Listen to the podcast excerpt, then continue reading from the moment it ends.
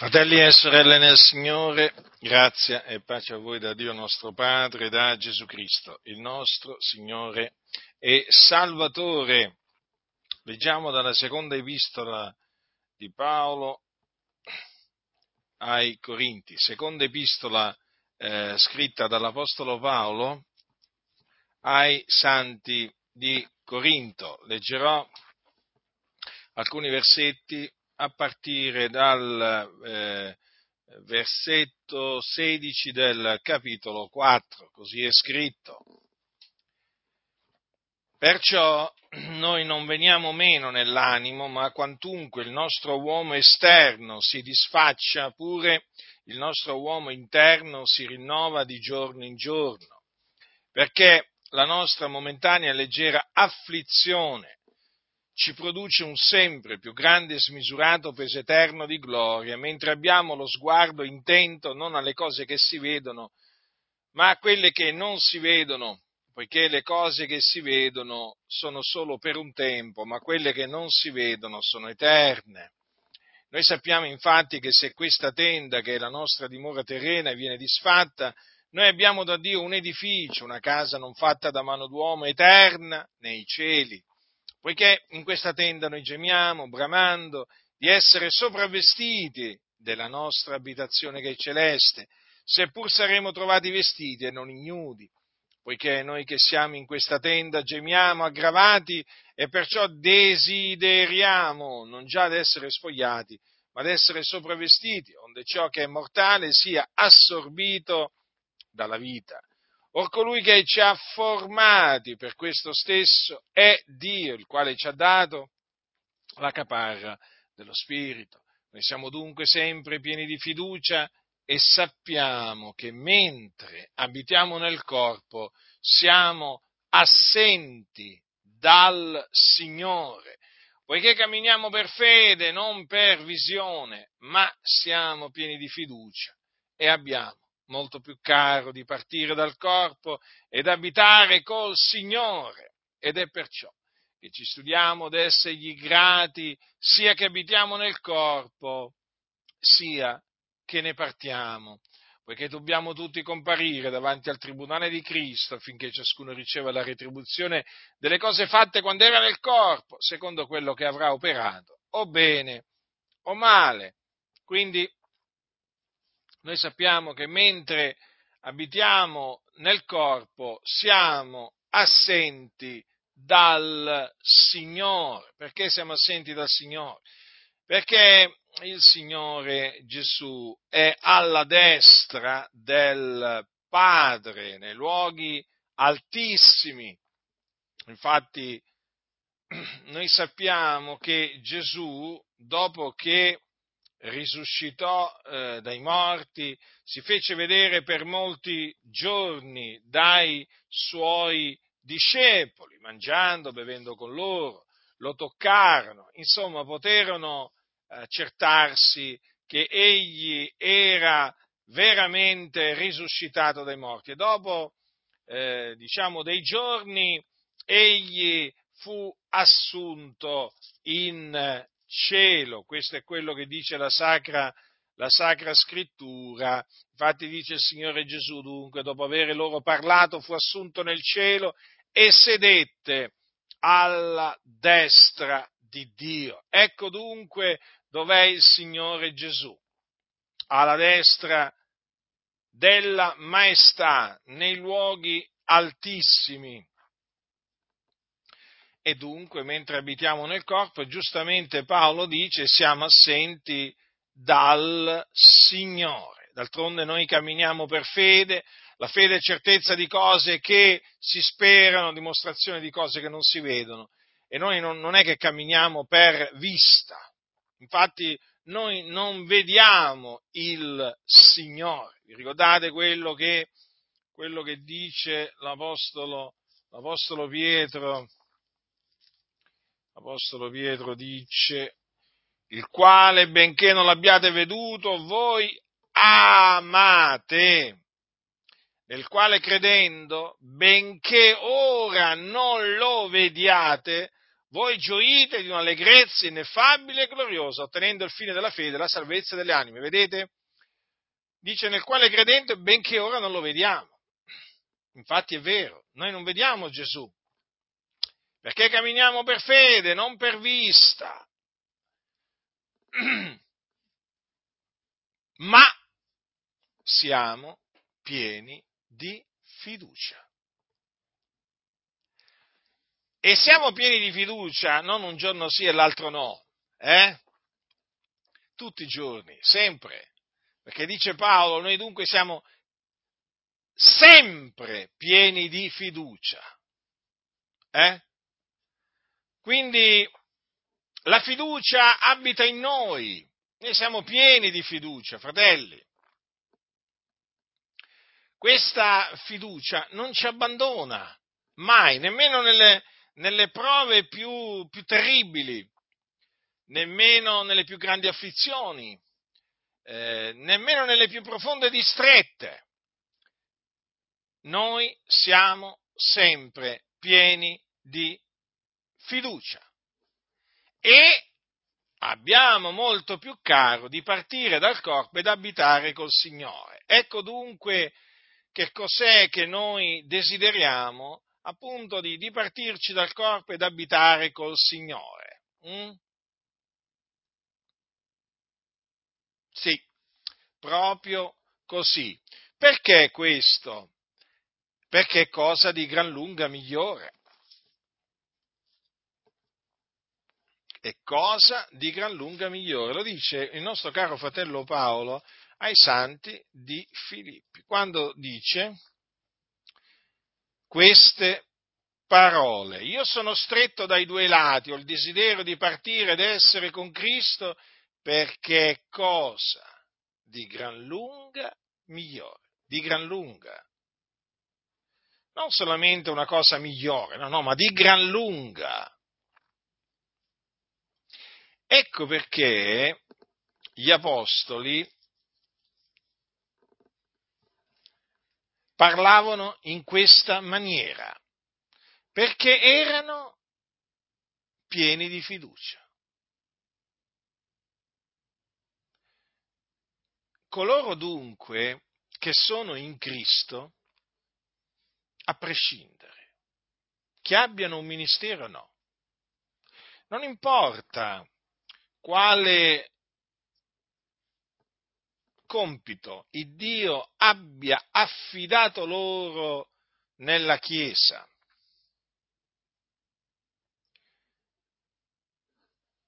Tutti coloro che sono in Cristo sono pieni di fiducia. Non è presunzione, non è arroganza, perché altrimenti dovremmo dire che gli apostoli erano arroganti, presuntuosi. Siete stati mai accusati di essere presuntuosi? Arroganti? Io sì.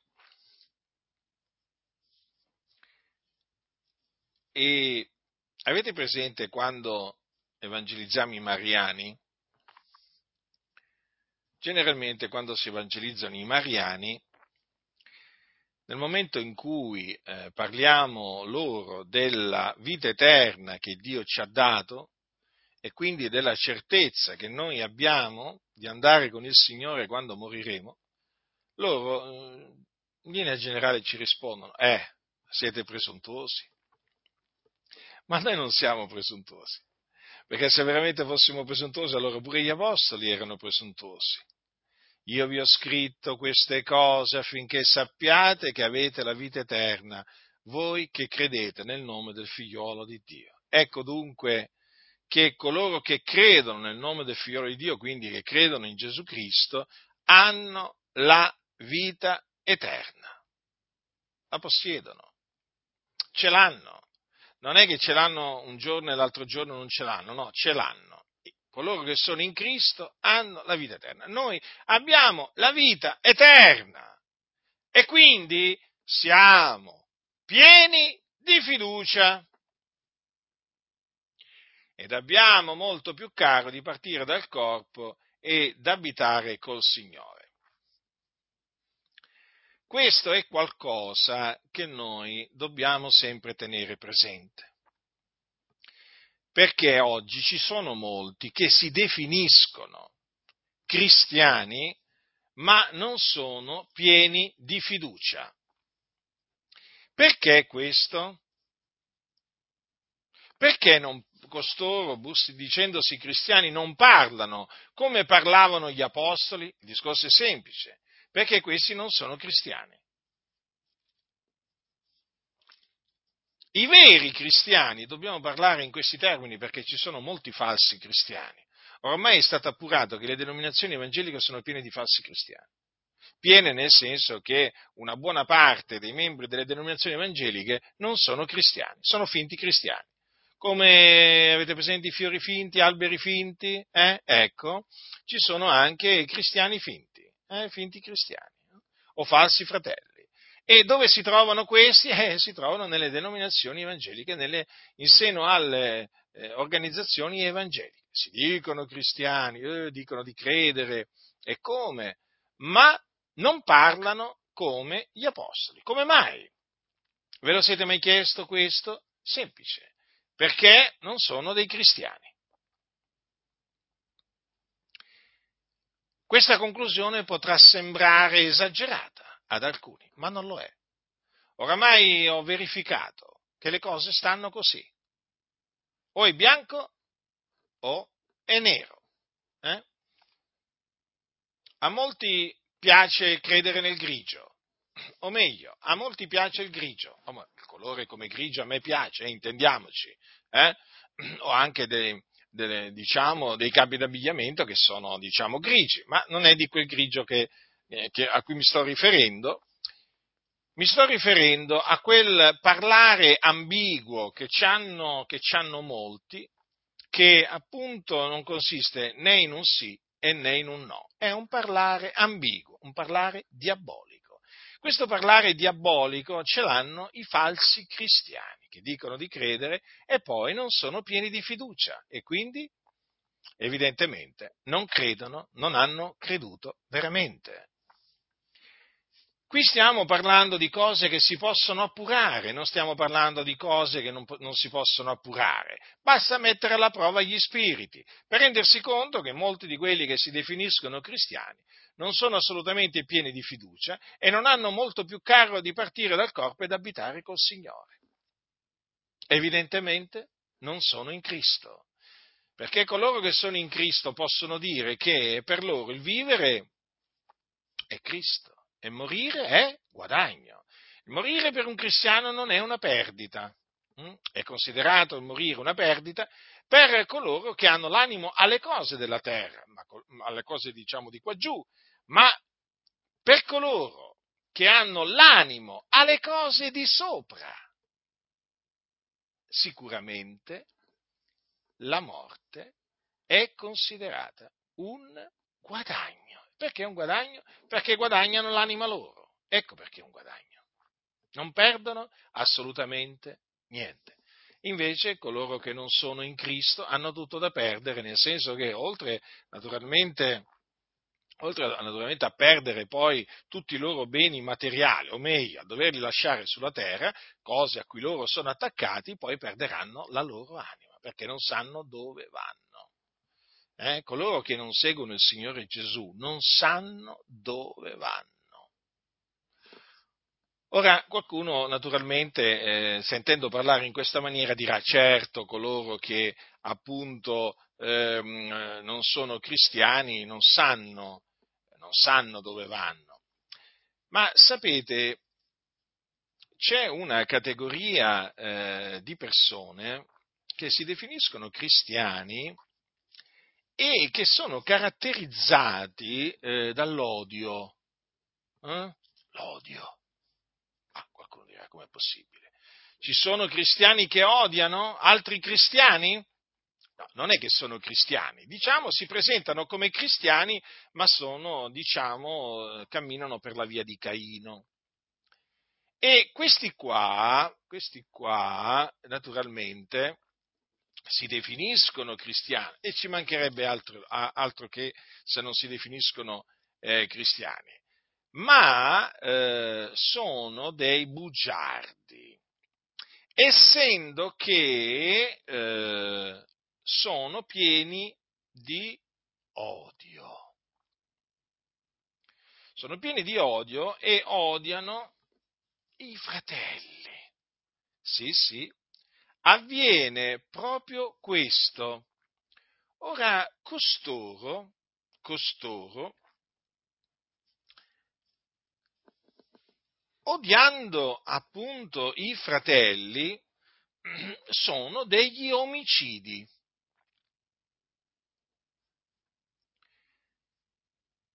Chiunque odia il suo fratello è omicida e voi sapete che nessun omicida ha vita eterna dimorante in se stesso. Sì, è proprio così, come sta scritto. Quelli che odiano i fratelli non hanno la vita eterna in loro e quindi non sono pieni di fiducia. Questa è la ragione per cui coloro che odiano i fratelli non parlano come parlano gli apostoli, con gran pienezza di convinzione, con sincerità, in merito a quello che è il loro desiderio, cioè quello di dipartirsi ed andare ad abitare con il Signore. Loro non hanno infatti questo desiderio, sono impegnati in tutt'altre faccende eh?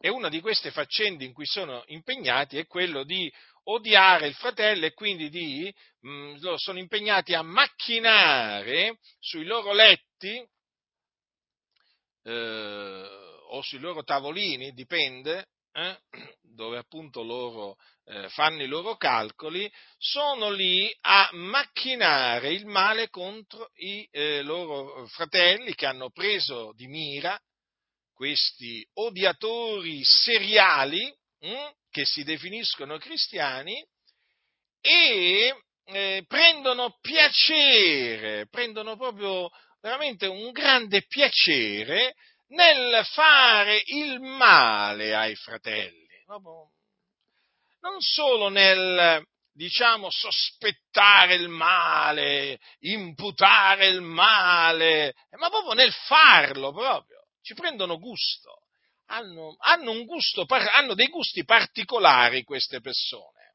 Mm? Eh, sono delle persone che, eh, dinanzi alle quali uno inorridisce. C'è da inorridire. Siete mai rimasti inorriditi nella vostra vita, nel vedere qualcosa, nel sentire qualcosa? Io sì. Io sì. Allora vedete cosa c'è scritto? Chiunque odia il suo fratello è omicida e voi sapete che nessun omicida ha vita eterna dimorante in se stesso. Dunque la cosa è seria, fratelli nel Signore, perché chi si mette a odiare il proprio fratello praticamente non ha più la vita eterna in se stesso.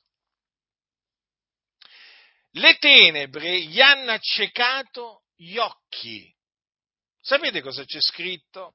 Sempre nella prima epistola di Giovanni. Ma chi odia il suo fratello è nelle tenebre e cammina nelle tenebre non sa dove gli vada perché le tenebre gli hanno accecato gli occhi. Ma guardate un po'. Ma guardate un po' cosa c'è scritto di chi odia il suo fratello. C'è scritto che è nelle tenebre, quindi non è nella luce, non è in Cristo. Cammina nelle tenebre, quindi non cammina nella luce.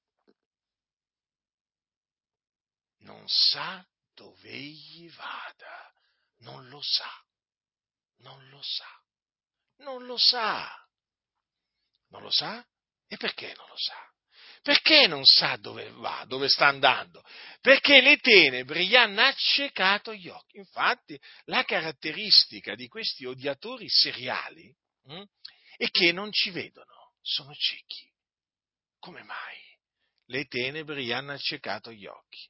E sapete, quando uno perde la vista, eh, non vede più. Non vede più. Un giorno ce l'aveva, a un certo punto ha perso la vista.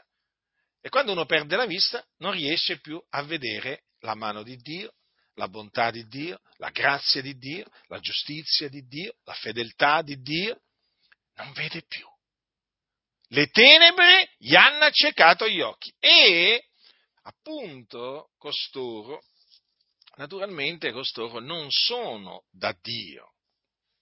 Gli odiatori dei fratelli non sono da Dio, sono dal diavolo. Ecco perché non sono pieni di fiducia. Insomma, sono come Caino. Vi ricordate Caino? Caino era dal diavolo. Infatti le opere di Caino erano malvagie. Già, le opere di Caino erano malvagie. Mentre quelle di Abele erano giuste. E allora che fece Caino? Uccise il suo fratello.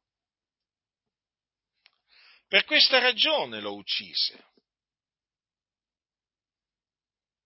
Pensate, erano due fratelli e uno uccise l'altro. Non fu il buono a uccidere il cattivo, ma il cattivo a uccidere il buono. Eh?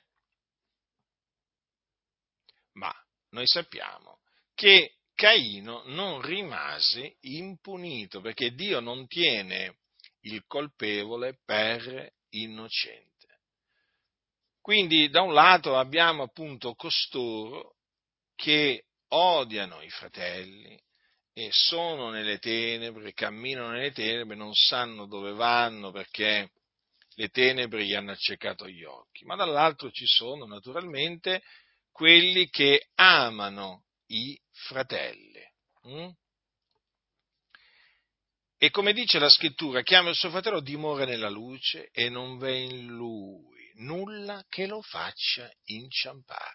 Quanto è differente la situazione, eh, la condizione spirituale di coloro che amano i fratelli.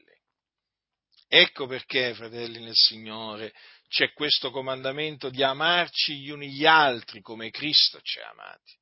Mm? Amandoci gli uni gli altri, noi dimoreremo in Cristo, dimoreremo nella luce e saremo sempre pieni di fiducia e avremo molto più caro di partire dal corpo ed abitare col Signore. Ma badate bene perché quelli che si incamminano per la via di Caino non hanno più questa fiducia. Perché le tenebre gli hanno accecato gli occhi. La vita eterna non è dimorante in loro. Sapete, io vi ripeto per l'ennesima volta, non fatevi ingannare dall'apparenza. Considerate che noi non dobbiamo confidare neppure in noi stessi, nel nostro cuore. Quindi noi non dobbiamo confidare nell'apparenza e non dobbiamo appoggiarci sul nostro discernimento noi dobbiamo avere piena fiducia nella parola di Dio. E se la parola di Dio dice questo, è così, non importa se gli odiatori seriali si presenteranno a voi col sorriso, con una pacca sulle spalle, con qualche versetto della Bibbia. Chi odia il suo fratello è omicida. Capite? La vita eterna non è dimorante in lui. E poi è evidente che si riconoscono coloro che odiano i fratelli. Mm? diciamo, eh, si, si, riconoscono perché appunto chi odia il proprio fratello poi macchina contro il proprio fratello, mente contro il proprio fratello, attesta il falso contro il proprio fratello, perché una delle caratteristiche degli odiatori dei fratelli è quella di mentire, cioè di attestare il falso contro i fratelli, si inventano le cose. Quando io dico che si inventano le cose, è proprio così se le inventano, cose che non esistono. Eh? Praticamente accusano il fratello di avere fatto cose che non ha mai fatto, di avere detto cose che non ha mai detto. Dopo se le inventano le cose. Sono capaci di attribuire alle loro vittime le cose peggiori, le cose peggiori. D'altronde, costoro, in costoro, la vita eterna non dimora. Capite? Costoro sono dal diavolo. Per cui anche se si definiscono cristiani, poi all'atto pratico si riconoscono per quello che sono, degli odiatori dei fratelli. Ora, noi quindi abbiamo molto più caro, per la grazia di Dio, di partire dal corpo ed andare ad abitare con il Signore. Esattamente abbiamo lo stesso desiderio che avevano gli apostoli. Eh? Considerate questo sempre, che le cose che si vedono, che noi vediamo, fratelli, sono solo per un tempo. Eh? Ma le cose che noi non vediamo sono eterne. Hm? E sono quelle, appunto, che Dio ha preparato per coloro che lo amano. Per coloro che lo amano. Dunque, noi non ci perdiamo d'animo, perché sappiamo che se questa tenda, perché così è chiamato il nostro corpo, che la nostra dimora terrena viene disfatta, noi abbiamo da Dio un edificio, una casa non fatta da mano d'uomo, eterna nei cieli. E infatti la nostra cittadinanza è nei cieli. Vedete dunque quanto è meraviglioso eh, essere in Cristo? Io non potrò mai dimenticare la notte in cui eh, il Signore mi fece vedere il cielo. L'ho raccontato diverse volte, ma io non mi stanco di raccontarlo, perché in quella notte, mentre dormivo, vidi i cieli squarciarsi, eh, aprirsi.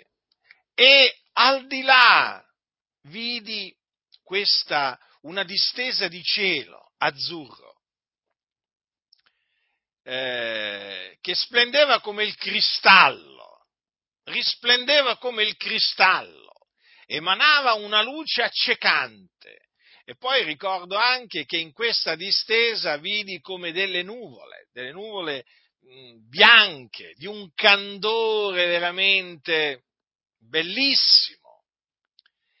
E ricordo che quando eh, ebbi la vista eh, di questa distesa che si estendeva proprio per l'infinito, io mi ricordo che dovetti abbassare davanti all'apparizione della gloria di Dio, dovetti abbassare la mia testa. Tanto era lo splendore che emanava appunto da quella distesa meravigliosa. Sulla terra non c'è niente a cui potrei paragonarla. Io, sapete, eh, basta fare oggi una ricerca sul web per diciamo, una ricerca per immagini. Ecco, se io facessi una ricerca per immagini, eh, diciamo per cercare i paesaggi più belli sulla faccia della terra, eh, oh, proprio luoghi come si, sono chiamati paradisiaci, eh, li, li, potrei cercare, va bene, fotografie, fare un collage, un album, metterli tutti assieme, fratelli nel Signore, spazzatura. tutte le più belle foto eh, dei luoghi più belli sulla faccia della terra messe assieme a confronto di quello che il Signore mi fece vedere costituisce spazzatura. Perché appunto ciò che, le cose che non si vedono sono eterne, sono meravigliose, sono, sono gloriose. Ciò che noi vediamo sulla terra, fratelli del Signore, guardate che è qualcosa di terreno, ricordatevelo sempre questo, ricordatevelo sempre questo. No, perché sapete, ci sono quelli che vanno, talvolta vanno in un luogo, in un luogo esotico eh, e dicono, ah, era un paradiso. Eh? Sapete che appunto poi c'è il termine, no? Luogo paradisiaco. Eh? Sì, sono dei, sono dei, luoghi belli, non sto, di, non sto negando la bellezza di quei luoghi, ma vi sto dicendo che la bellezza di questi luoghi terreni, eh, confronto a quella, diciamo, del cielo, assolutamente è niente, è nulla, è nulla. E quindi questa visione che io ebbi, me la conservo eh, del continuo dentro di me ed è sempre fonte di consolazione, perché conferma quello che dice la scrittura. Sono passati tanti anni, ma tanti anni, eh? Eppure io eh, è come se ancora oggi vedessi quella distesa meravigliosa, splendente. Eh? E appunto, vedete, il Signore ci parla tramite visioni e sogni e tramite le visioni e i sogni ci conferma quello che sta scritto. Perché le visioni e i sogni che Dio dona confermano appieno ciò che sta scritto. Se qualcuno vi viene a parlare di una visione o di un sogno che contrasta quello che sta scritto, rigettatelo, dopo immediatamente.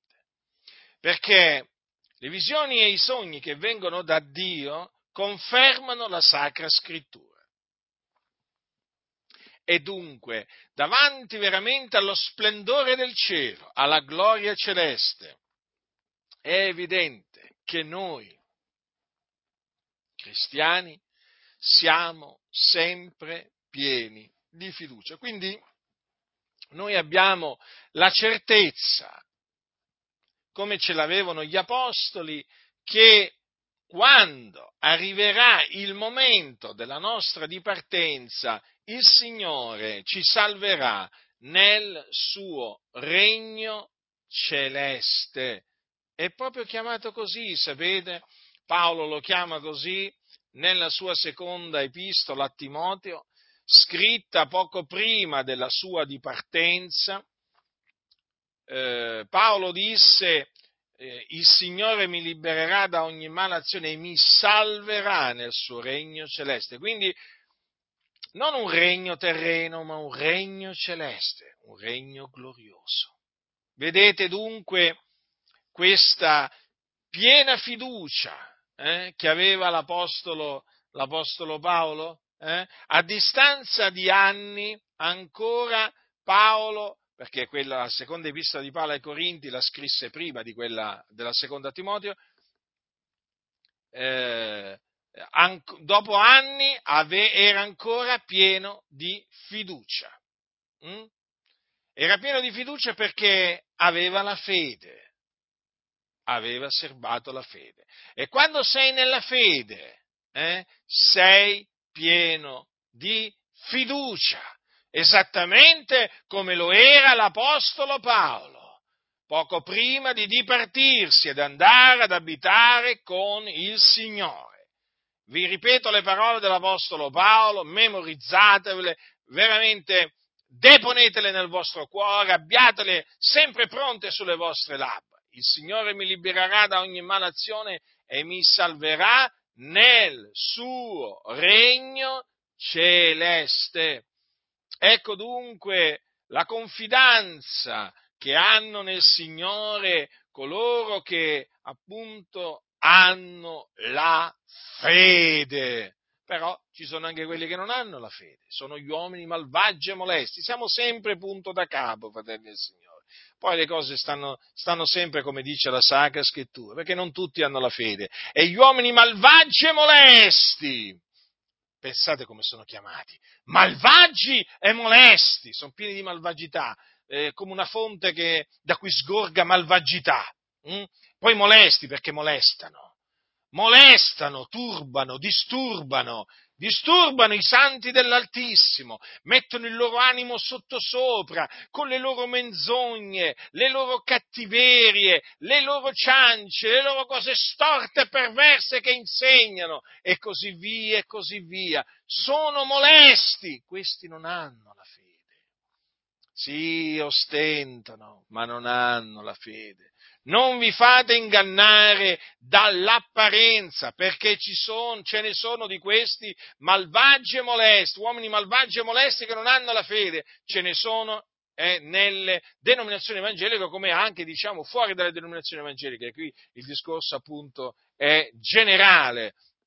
E dunque vedete pieni di fiducia, ma vedete gli apostoli erano anche sicuri, sicuri che eh, se fossero stati eh, tra eh, i viventi mh, hm, che, sare- che diciamo, rimarranno fino alla venuta del Signore, anche in quella circostanza sarebbero andati con il Signore. Perché voi lo sapete, non tutti morremo, eh? questo riguarda appunto tutti i cristiani. Eh? Ci sono, diciamo, eh, molti, molti cristiani che sono destinati a morire. Però ci sono altri cristiani che non sono destinati a morire, non vedranno la morte. Perché? Perché sono quei cristiani che, eh, diciamo, eh, saranno trovati viventi sulla terra quando Gesù apparirà dal cielo e quindi non moriranno. Però saranno mutati. E vedete che cosa dice l'Apostolo Paolo? Eh? Dice così, lo dice ai santi di Tessalonica questo nella prima epistola, quando parla appunto della venuta del Signore. Oh fratelli, non vogliamo che siate in ignoranza circa quelli che dormono, affinché non siate contristati come gli altri che non hanno speranza, poiché se crediamo che Gesù morì e risuscitò, così pure quelli che si sono addormentati, Dio per mezzo di Gesù li ricondurrà con esso Lui. Poiché questo vi diciamo per parola del Signore, che noi viventi, quali saremo rimasti fino alla venuta del Signore, non precederemo quelli che si sono addormentati, perché il Signore stesso, con potente grido, con voce d'arcangelo con la tromba di Dio, scenderà dal cielo, i morti in Cristo risusciteranno i primi, poi noi viventi, che saremo rimasti, verremo insieme con loro rapiti sulle nuvole a incontrare il Signore nell'aria, e così saremo sempre col Signore. Consolatevi dunque gli uni gli altri con queste parole. Ora, notate che qui eh, gli apostoli, ricordiamoci che eh, all'inizio di questa epistola eh, eh, Paolo dice, Paolo, Silvano e Timoteo alla Chiesa dei Tessalonicesi che è in Dio Padre nel Signore Gesù Cristo, grazie a voi e pace. Quindi eh, qui diciamo è sia Paolo, Silvano che Timoteo che parlano, eh? mettiamola così. Ah, naturalmente è questa, eh, diciamo, la fede che avevano tutti e tre. Mm? Allora, ehm, cosa dice qua? Vi, questo vi diciamo per parola del Signore, quindi questa è parola di Dio. Che noi viventi, vedete? Ora, in questa circostanza gli apostoli eh, si inclusero tra quelli che sarebbero rimasti eh, viventi alla venuta del Signore. Eh? In altre circostanze invece si inclusero appunto tra coloro che Dio avrebbe risuscitato, perché così poi Dio eh, ha stabilito che scri- scrivesse l'Apostolo Paolo. Noi viventi, quali saremo rimasti fino alla venuta del Signore, non precederemo quelli che si sono addormentati. Vedete però la certezza che avevano gli Apostoli? Dice che noi viventi, poi dice, prima risusciteranno i, i, morti in Cristo, poi noi viventi che saremo rimasti, verremo insieme con loro rapiti sulle nuvole a incontrare il Signore nell'aria. Vedete? Cioè erano pieni di fiducia, avevano la certezza che alla venuta del Signore il Signore li avrebbe mutati mh, hm, e sarebbero stati rapiti sulle nuvole a incontrare il Signore nell'aria. Ora, questa è la stessa nostra, naturalmente, eh, certezza, fiducia che abbiamo, fratelli del Signore. Infatti noi quando appunto leggiamo, leggiamo questa epistola, diciamo noi viventi, no? non lo diciamo? Eh, lo diciamo sì. Lo diciamo come lo dicevano gli apostoli ed è giusto dirlo. Eh? Quindi, vedete che cosa accadrà in quel giorno? Accadrà che i credenti in Cristo Gesù che eh, appunto saranno sulla terra, saranno eh, rapiti insieme ai risorti, hm, ai morti in Cristo risuscitati, rapiti sulle nuvole eh, eh, a incontrare il Signore nell'aria. Non è forse meraviglioso questo, fratelli del Signore? Certo che lo è. E come se è meraviglioso? Naturalmente, eh, se saremo tra quelli che vedranno la morte, chiaramente, siccome che moriremo in Cristo, av- abbiamo la certezza che poi saremo appunto risuscitati in quel giorno, quando Gesù apparirà dal cielo, perché saremo appunto tra i morti in Cristo che risusciteranno mediante la potenza di Dio. Come dice l'Apostolo Paolo ai santi di Corinto, e Dio dice, come ha risuscitato il Signore, così risusciterà anche noi mediante la sua potenza. Vedete dunque, gli apostoli erano pieni di fiducia, sempre pieni di fiducia. Questo è il parlare di, eh, di coloro che appunto sono pieni di fiducia. Che parlare eh? sembra, sembra, presuntuoso, vero? Eh? Beh, certo, da quelli che non hanno la vita eterna è considerato un parlare presuntuoso. Ma noi abbiamo la vita eterna, perché Dio, Dio ce l'ha donata in Cristo Gesù e quindi noi non siamo presuntuosi, noi siamo pieni di fiducia come lo erano gli apostoli. E per questo diamo grazia a Dio. Eh? Noi lodiamo il Signore, celebriamo il Signore, veramente riconosciamo la grande bontà del Signore nei nostri confronti. Vi dicevo prima no, che la nostra cittadinanza è nei cieli. Cosa dice l'Apostolo Paolo ai santi di Filippi? Dice, quanto a noi la nostra cittadinanza è nei cieli, donde anche aspettiamo come Salvatore il Signore Gesù Cristo, il quale trasformerà il corpo della nostra umiliazione, rendendolo conforme al corpo della sua gloria, in virtù della potenza, per la quale egli può anche sottoporsi ogni cosa. Vedete dunque? Gli apostoli erano pieni di fiducia, sempre pieni di fiducia. Avevano la certezza che quando eh, Gesù sarebbe apparso dal cielo, avrebbe trasformato il corpo della loro umiliazione, rendendolo conforme al corpo glorioso di Gesù. E questa è appunto la stessa fiducia, fede che abbiamo noi. Capite, fratelli nel Signore?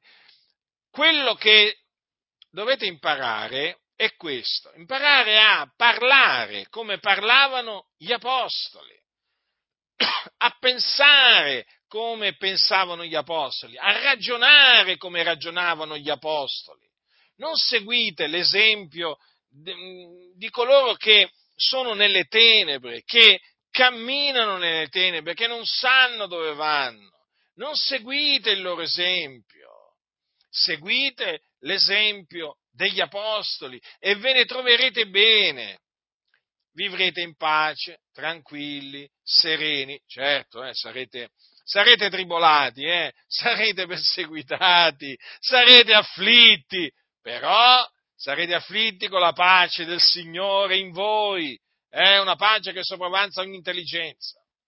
Ricordatevi che veramente la pace di Dio è una pace che sopravvanza ogni intelligenza e quella pace non si distacca mai da coloro che confidano in Dio, anche se si trovano in una distretta, afflitti. Eh? La pace di Dio che sopravvanza ogni intelligenza è con loro, con i santi dell'Altissimo. Dunque è fondamentale, fratelli del Signore, seguire l'esempio degli apostoli, perché vedete, gli apostoli avevano la mente di Cristo. Avete mai avete mai riflettuto a queste parole dell'Apostolo Paolo quando dice ai santi, ai santi di Corinto, dice, ma noi abbiamo la mente di Cristo. Che dichiarazione, fratelli! Che dichiarazione potente! Allora noi in Cristo abbiamo la mente di Cristo, ma dobbiamo salvaguardarla, questa mente, eh? e dobbiamo dunque stare attenti affinché la, di, la, la nostra mente non si corrompa. Eh sì, Vedete, molti, hanno, uh, molti diciamo, hanno fatto sì che la loro mente si corrompesse, infatti sono uomini corrotti di mente, così li chiama la Sacra Scrittura. Vedete, l'Apostolo, l'Apostolo Pietro ha detto nella sua epistola nella sua prima epistola, avendo cinti i fianchi della vostra mente, stando sopra, abbiate piena speranza nella grazia che vi sarà recata nella rivelazione di Gesù Cristo. Vedete cosa dobbiamo fare? Dobbiamo cingere i fianchi della nostra mente, dobbiamo salvaguardare la nostra mente, eh? perché, perché se permettiamo all'avversario di diciamo, instillare nella nostra mente i pensieri malvagi, ingiusti, vani, fratelli, la nostra mente si corromperà, smetteremo di avere la mente di Cristo. Vedete, coloro che un giorno avevano la mente di Cristo e poi adesso sono corrotti di mente, si riconoscono, è evidente, perché non hanno la mente di Cristo. Non ce l'hanno, fratelli, ed è, e questo si capisce da come parlano, da come ragionano, da come vedono le cose. Non è una cosa difficile da capire tutto questo. Sono chiamati, ricordate, uomini corrotti di mente, privati della verità. Quindi costoro non hanno la mente, la mente di Cristo e questi qua sono quelli che insegnano una dottrina diversa. Capito? Questi qui sono quelli che insegnano una dottrina diversa da quella degli apostoli. Se qualcuno insegna una dottrina diversa, dice l'Apostolo Paolo a Timodio, e non si attiene alle sane parole del Signore nostro Gesù Cristo alla dottrina che secondo pietà, esso è gonfio e non sa nulla, ma langue intorno a questioni e dispute di parole, dalle quali nascono invidia, contenzione, maldicenza, cattivi sospetti, acerbe discussione, d'uomini corrotti di mente, privati della verità, i quali stimano la pietà essere fonte di guadagno. Eh sì, fratelli, è così io l'ho appurato, quelli che insegnano una dottrina diversa, quelli che contorcono del continuo le parole del Signore nostro Gesù Cristo, perché non si vogliono attenere alle sane parole del Signore Gesù, non si vogliono attenere alla dottrina che secondo pietà sono persone gonfie, non sanno nulla. E guardate cosa, come li definisce la scrittura, l'angolo intorno a questioni, dispute di parole, dalle quali nascono invidia, contenzione, maldicenza, cattivi sospetti, acerbe discussioni. Avete notato? Avete notato intorno a che cosa languono queste persone che non hanno la mente di Cristo? Segnatevele queste cose, perché poi le vedrete, quando le vedrete, eh, partorire da costoro, capirete che questi sono uomini corrotti di mente e privati della verità. Ah, ma qui ci sarebbe proprio da fare un'intera predicazione proprio sulle, su queste, appunto, su queste parole che vi ho appena letto. Eh? Ma guardate qua, veramente si potrebbe predicare a lungo. Eh? Invidia e contenzione. Eh? Che vi, dice, che vi dicono queste due parole? E poi a maldicenza, cattivi sospetti, acerbe discussioni. Eh, fratelli nel Signore, le persone intelligenti capiscono. Le persone intelligenti capiscono, eh? Capiscono chi sono appunto gli uomini corrotti di mente, privati della verità. Infatti le tenebre gli hanno accecato gli occhi. Eh? E certo, infatti non hanno più la mente di Cristo. Se un giorno ce l'avevano, non ce l'hanno più. Ma perché si sono messi a insegnare dottrine diverse. D'altronde la storia della Chiesa è piena di persone che avevano iniziato bene e sono finite male. Mm? Che un giorno erano nella verità e poi si sono sviati dalla verità, un giorno erano nella fede e poi si sono sviati dalla fede. Eh? La, Bibbia, la scrittura parla di quelli che hanno naufragato quanto alla fede, perché? Perché hanno fatto getto della buona coscienza. Eh?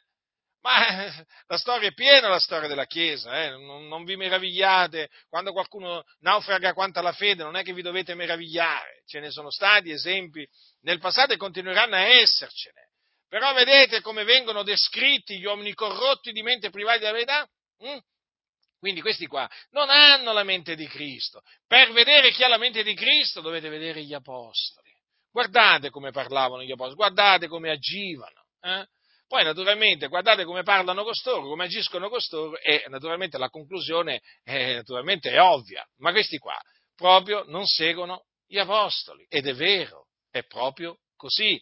Quindi coloro che hanno la mente di Cristo, e noi abbiamo la mente di Cristo per la grazia di Dio, sono pieni di fiducia, sempre pieni di fiducia, e hanno molto più caro di partire dal corpo ed abitare col Signore, perché è cosa di gran lunga migliore. E poi hanno la certezza che quando il Signore apparirà dal cielo, se saranno tra i viventi, saranno rapiti eh, sulle nuvole, incontrare il Signore nell'aria assieme ai risorti, no? a quelli che morti in Cristo risusciteranno. Altrimenti, se non saranno tra i viventi, saranno tra i morti in Cristo che risusciteranno per prima. Mm? Quindi, vedete che cos'è che caratterizza eh, i discepoli del Signore Gesù? Eh? La piena fiducia la piena fiducia che hanno in Dio, nella sua parola, perché noi su che cosa ci basiamo? Ma su che cosa ci basiamo? Eh? Sulla parola di Dio, fratelli. La tua parola è una lampada al mio piede, una luce sul mio sentiero. Noi questa, diciamo, seguiamo, la parola di Dio, non la parola di uomini. Eh? Noi non seguiamo favole artificiosamente composte, eh? Noi seguiamo la parola di Dio, fratelli del Signore. E quando segui la parola di Dio non ti smarrisci. La cosa meravigliosa, la cosa meravigliosa della parola di Dio è che veramente chi la segue non si smarrisce, ma non si smarrisce, perché è proprio una lampada. Hm? Una lampada al nostro piede, una luce sul nostro sentiero. Tu segui la parola di Dio, non ti smarrisci, continui a camminare nella luce, in mezzo a questo mondo di tenebre, ma non ti smarrisci! Sei afflitto, tribolato, perseguitato, odiato dal mondo, ma non ti smarrisci. Rimani sulla via santa, sulla via che mena nel regno celeste. È meraviglioso veramente avere piena fiducia nella parola di Dio. Sapete, quelli che hanno smesso di, eh, di credere nella parola di Dio, naturalmente hanno smesso di credere in Dio. Mm? E voi naturalmente ve ne accorgete. Guardate, fratelli, il Signore ci ha dato intelligenza, il Dio ci ha dato sapienza nella sua grande misericordia e quindi siamo in grado di discernere il savio dallo stolto, il buono dal cattivo, il bene dal male. Questo naturalmente lo ripeto grazie a Dio. Siamo in grado di discernere chi ha la mente di Cristo eh, da chi ha una mente corrotta. corrotta. Ricordatevi quell'espressione, uomini corrotti di mente privati della verità. E ricordatevelo, ve lo, io insisto su questo, insisto su questo. Ricordatevi anche intorno a che cosa languono, intorno a questioni e dispute di parole dalle quali nascono invidia, contenzione, maldicenza, cattivi sospetti, acerbe discussioni. Voi ve le dovete segnare queste cose, le dovete avere sempre davanti, perché gli uomini corrotti di mente partoriscono queste cose. Partoriscono queste cose. Quando le vedete, quando le vedete partorire da qualcuno, ricordatevi che quello lì è un uomo corrotto di mente, privato della verità. Per cui non seguite gli uomini corrotti di mente privati della verità, se no diventerete come loro diventerete come loro, smetterete di avere la mente, la mente di Cristo, eh, perché assumerete la mente corrotta loro. Capite? Quindi state saldi nella fede, state saldi nella verità. Non vi fate fuorviare da vane apparenze, da discorsi vani, da discorsi pomposi e vacui. Attenetevi, fratelli, a quello che dice la Sacra Scrittura e ve ne troverete bene. E ve ne troverete bene, come ce ne siamo trovati bene noi fino a questo giorno. Eh? Il Dio, fratelli, è buono Ricordatevelo sempre quello, questo, verso quelli che sono puri di cuore. Mm? I puri di cuore sono sinceri, eh? I, puri di, I, puri di, cuore sono buoni. Mm? I puri di cuore, puri di cuore. Però, voi sapete, ci sono anche quelli che hanno un cuore, un cuore malvagio. Eh? Eh, il Signore verso quelli a suo tempo poi manifesta la sua ira, eh? A suo tempo poi il Signore chiaramente manifesta dall'alto della sua dimora la sua ira verso, verso i malvagi.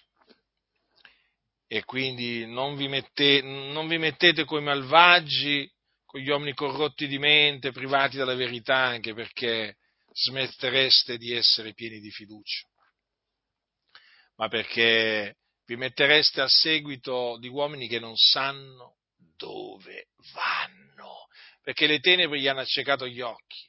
Eh?